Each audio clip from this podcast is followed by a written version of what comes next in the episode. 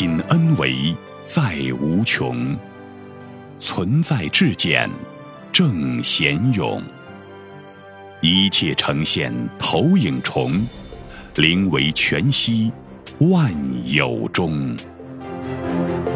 大家好，欢迎收听由全息生命科学院 FM 出品的刘峰老师分享合集，播音张婉琪。五行能量的平衡与和谐，为纵向生命的觉醒创造了条件。刘峰对话金红。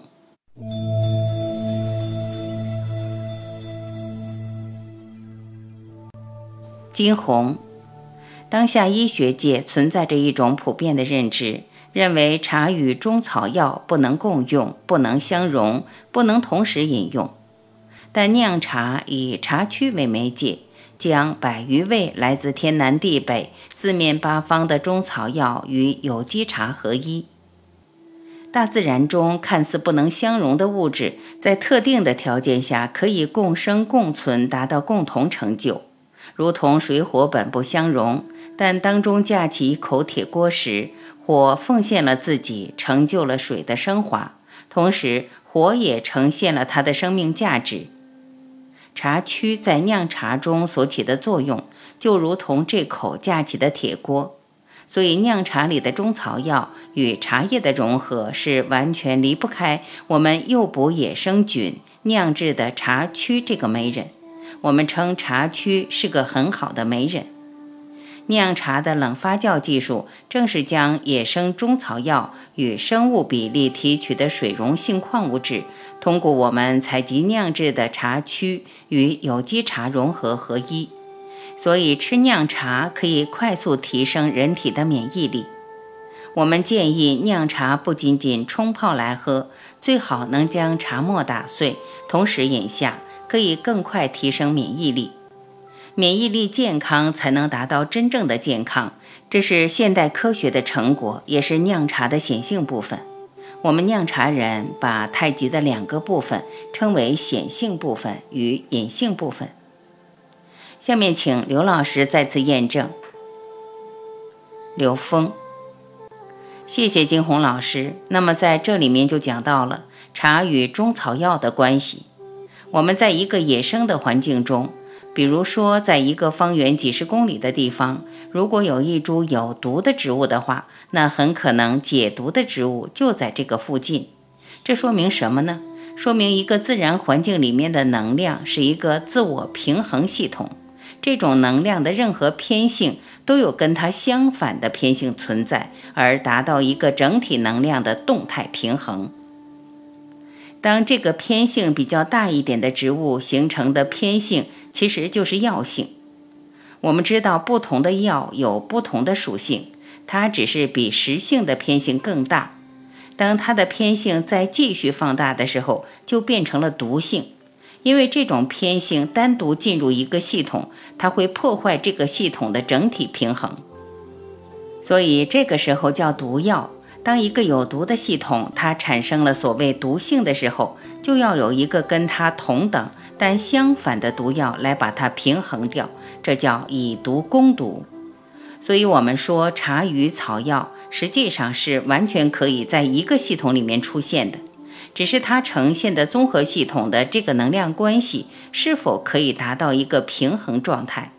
因为药有它自己的偏性，是用来对治不同的身体偏性能量。那么，在制茶的过程之中，我们借用了中药的这种偏性。好处是什么呢？因为我们制茶这个过程是跟高维能量关联的，它不只是停留在这个三维能量，所以它的能量在更高的维度被放大。这种放大的结果，实际是把这个药性进入了投影源的这个层面去发生作用，这个作用就超越了我们一般的药物它所带来的这种能量平衡属性了。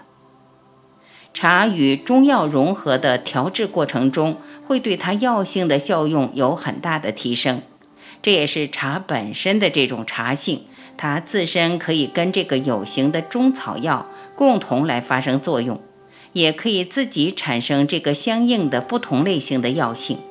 因为草药来自天南地北、四面八方。我们知道，天南地北、四面八方有不同的属性，五行能量恰好分布在四象和中央这五个部分，所以在来自不同方向的方位的能量，带着那个相应的五行能量结构的本质属性。当我们制茶的时候，就可以赋予它茶不同的属性特征。茶跟药的这种搭配，对整个生命能量在这个空间里面的和谐共振，会起到非常好的调制作用。刚开头谈到了这个茶区与锅、水与火这样的概念，这个比喻特别精彩。这个也就是说，当我们把不同属性的能量放到一起的时候，它们产生相互作用，对我们整个生命的作用会因它们不同的组合而不同。而这个所谓的水火既济，恰好就是让两个极端的能量在一个空间状态下产生融合，产生这种协调。只有当把偏性居中的时候，这个偏性才具备了提升维度的可能性。也就是当五行能量平衡的时候，相当于我们讲坤德能量达到平衡的时候，为纵向提升创造了充分且必要条件。这是吃茶去的一个最核心的概念，就是为什么来吃它，是为了提升意识能量的维度，是为了获得生命进一步的觉醒和内在的提升。在整体能量结构和谐的基础之上，我们为生命的觉醒创造了充分且必要条件。这就是我们把真正中华文化的乾坤能量和吃茶去和酿茶完美的融合在一起。它超越了我们在物质世界对事物这些元素、这些结构的这种限制性，因为所有的元素最本质的全是能量波共振的一种特殊的能量结构，带着某种特性的能量结构，它形成了所谓的元素。那实际上，当我们从能量结构本身去想的话，中间这些东西凡俗的描述其实都会被超越。所以，我们看到的酿茶，从最本质的能量结构去讲，是调和生命能量的平衡。能量和谐了，就为纵向生命的觉醒创造了条件。从这个角度，才能真正的读懂这个我们的酿茶系列到底在做什么。它呈现了这个茶和酿茶人、喝茶人之间的这种自然的内在能量关联。谢谢。